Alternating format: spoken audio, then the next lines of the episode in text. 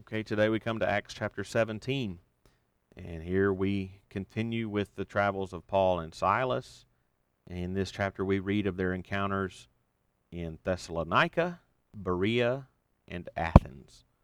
So let's think um, about some things we find in these accounts. One, um, as the chapter begins, Paul and Silas are in Thessalonica, and we read that they went first uh, there when they got to Thessalonica. They went first to the Jewish synagogue to preach to the Jews. We learn later that these Jews were not favorable to the message, and as a result, verse 5, they formed a mob and set the city in an uproar. Um, Paul and Silas eventually had to be sent out secretly at night in order to escape safely, according to verse 10. It was the message that they preached which caused such an uproar, and how how Luke describes that message is interesting. He writes in verse 3 that they were explaining and proving that it was necessary for the Christ to suffer and to rise from the dead. It was necessary for the Christ to suffer and to rise from the dead. The language of necessity there is worth thinking about. There is, since the Bible says it, a real sense in which Jesus' death and resurrection was necessary. On the other hand, there is another very real sense in which the death and resurrection was not necessary. Consider um, what we read in Isaiah chapter 40, verse 17, where we are told, All the nations are as nothing before the Lord.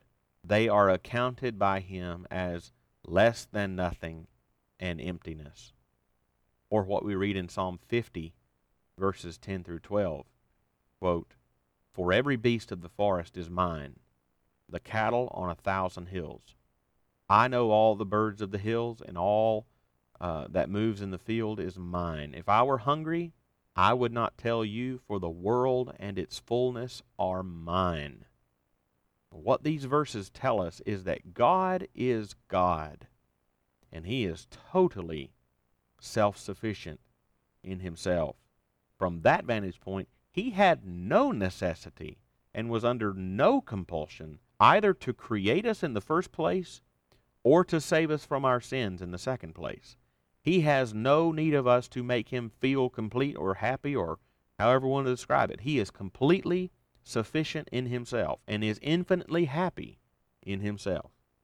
But it doesn't change the fact that Paul was, according to Acts 17:3, explaining and proving that it was necessary for the Christ to suffer and to rise from the dead. So, if God is totally self-sufficient and has no inherent need for anything or anybody else, in what possible way would it ever be necessary for Jesus to die and rise again? The answer is because of the fact that God is not only self sufficient, but that he is also good, loving, merciful, and gracious. Don't ever think of one particular attribute or characteristic of God as being the whole of it all.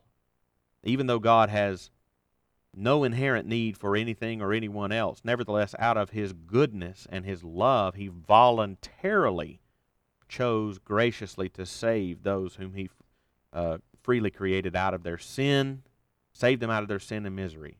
Once he freely chose to save us, at that moment it became necessary for Jesus to both die and rise again because that was the only way anyone could be saved from the heinous and eternal consequences of our sin and rebellion. We deserve the death uh, of our uh, as the consequence death as the consequence for our sins. Jesus therefore had to die to pay our penalty. Jesus had to rise from the dead to ensure the certainty of our eternal life. It was, in this sense, necessary for Jesus to suffer and to rise from the dead. But Jesus has done what was necessary and has purchased salvation to everyone for everyone who believes. This is the message that Paul preached in Thessalonica, a message which many believed, but which also caused many to form a mob and set a city set the city in an uproar. Amazing. Well, as Paul leaves Thessalonica, he secondly goes to Berea in order to preach them. And Luke has a very interesting and noteworthy description of the Jews in Berea. He says in verse 11, Quote, Now these Jews were more noble than those in Thessalonica. Why? They received the word with all eagerness, examining the scriptures daily to see if these things were so. so. Rather than forming a mob, they went to the scriptures for themselves. They were not awed by Paul, as others were uh, earlier in his first missionary journey. Uh, you know, certainly weren't offering sacrifice to them or calling him a god, but they were, and they weren't simply believing anything he said simply because he said it. They wanted to believe what they understood to be God's revealed truth, and so they searched the scriptures daily. It mattered to them. It was not a trifling matter to them. It was eternal truth and eternal consequences. And uh, I just pray that we would be more noble and eternal minded than our superficial superficial culture would ever encourage us to be. Well, thirdly and finally, um, we need to note that Paul preaches in a way that we don't always hear today. Notice that um, that uh, he speaks of um, when he says he commands all people everywhere to repent near the end of the chapter. He he commands all people to repent. He he speaks of repentance as a commandment, as a summons. Preachers, in an effort, I I guess, to be more palatable to a contemporary audience, speak of repentance and faith in terms of being an invitation. Um, we have a portion at the end of our worship services called an invitation.